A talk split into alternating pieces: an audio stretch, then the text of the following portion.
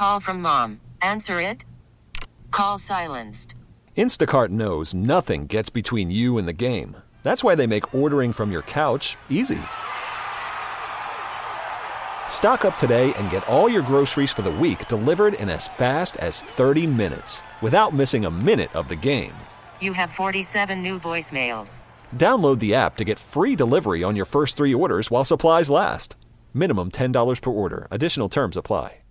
Hey, Rob Bradford here. I have set out on a mission with my good friends at FanDuel to prove what I have known for some time baseball isn't boring. Now I have a daily podcast to prove it with some of the most notable people in the baseball world screaming baseball isn't boring from the mountaintops or at least agreeing to come on our show. Players, managers, GMs, and yes, even the commissioner of baseball, Rob Manfred. It has been a constant wave of baseball's most powerful voices. So join the revolution. Subscribe and soak in Baseball Isn't Boring. Listen on your Odyssey app or wherever you get your podcast. You'll be glad you did. We're here with infield coach Tony Diaz here at Hammond Stadium at Fort Myers. And Tony, what's it like for you to be back here? The success of the Twins last season, um, what's kind of your focus as you go into spring training? Well, it's always uh, a true blessing to be back, and you know, with this group, which is a tremendous group, not only of players, but you know, they're probably better human beings. So definitely excited and looking forward to continue to get better. I mean, we got a good taste last year in the playoffs, but uh, this team is built for probably get deeper into October. Why do you say that? What makes you say that? What makes me say is the fact that our guys, uh, we had guys that play uh, injured for most of the year, and still uh, we were able to get to where we got last year. And now those those guys are healthy, uh, like Buck, Carlos himself, uh, and to see them all healthy. Royce Lewis, who uh, even Julien uh, struggled a little bit with a hamstring strain. So to see them all healthy and, and now with more experience is definitely a, a big reason for my optimism and for everyone optimism here.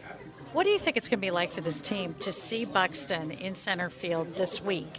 Derek Falvey says it's going to happen. What, what's kind of the emotions involved in seeing him after everything he struggled with and been through?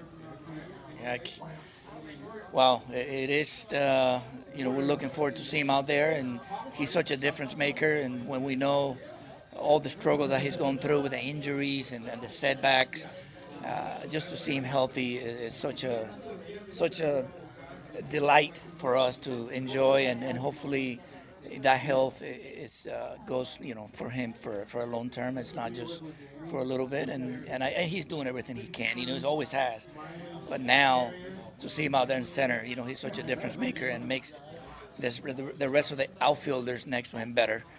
And even the infielders on balls that they got to go back. Let's talk about the infield. What, as a coach, are you focused on and improving in, during spring training? We got to uh, you know, one goal that we have is to continue to be better at dominating the routine plays and and be more efficient when it comes to finishing plays. Uh, for example, with our throwing accuracy, just be a little more efficient in that in that regards, and, and continue to challenge the, our guys to be better. There's still uh, a lot of potential untapped in our infield, and and again, you know, our guys work, so I'm sure that we're gonna hopefully move the needle and get closer to that to exploit that potential. How much of a leader is Carlos? He's the best I've been around. It's just the best. No, I think I've said that a million times. It's not only the impact in the clubhouse with his players, but as coaches, he makes ourselves better too because he's he's uh, got such high standards and when when your leader has such high standards, if you're not on board with that, then you just uh, you won't be here for long. You have the roadmap. You you won the division last year. You want to go farther this year. When you start spring training, how do you follow in those footsteps? What is the the path to getting back and moving beyond where you were at the end of last season? Well, last year's last year. Uh, obviously, we recognize the successes that we had, but this is a new year, and we gotta stay locked in in what's in front of us. Continue to do a little things well. The preparation, uh, the uh, uh, you know, our advanced team, the way we come to the ballpark and compete, that has can't change, and always looking ways uh, for ways to get better. Re- knowing that the opposition, you know, they also have gotten better.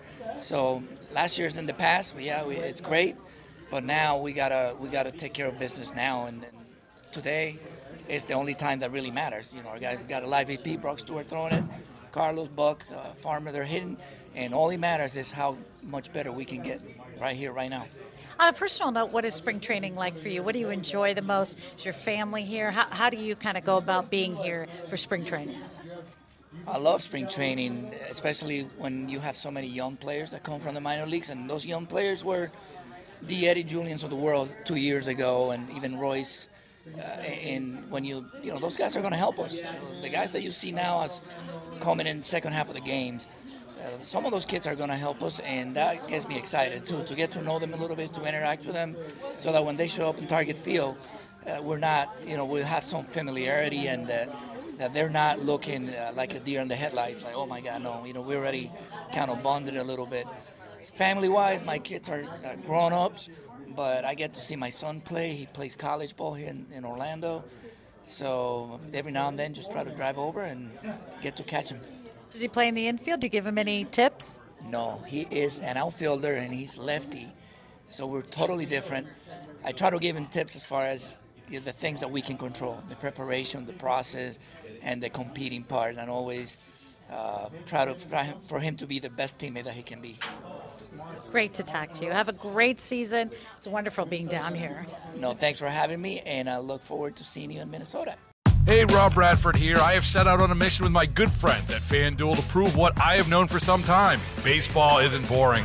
Now I have a daily podcast to prove it with some of the most notable people in the baseball world, screaming baseball isn't boring from the mountaintops or at least agreeing to come on our show. Players, managers, GMs, and yes, even the commissioner of baseball, Rob Manfred. It has been a constant wave of baseball's most powerful voices. So join the revolution. Subscribe and soak in Baseball Isn't Boring. Listen on your Odyssey app or wherever you get your podcast. You'll be glad you did.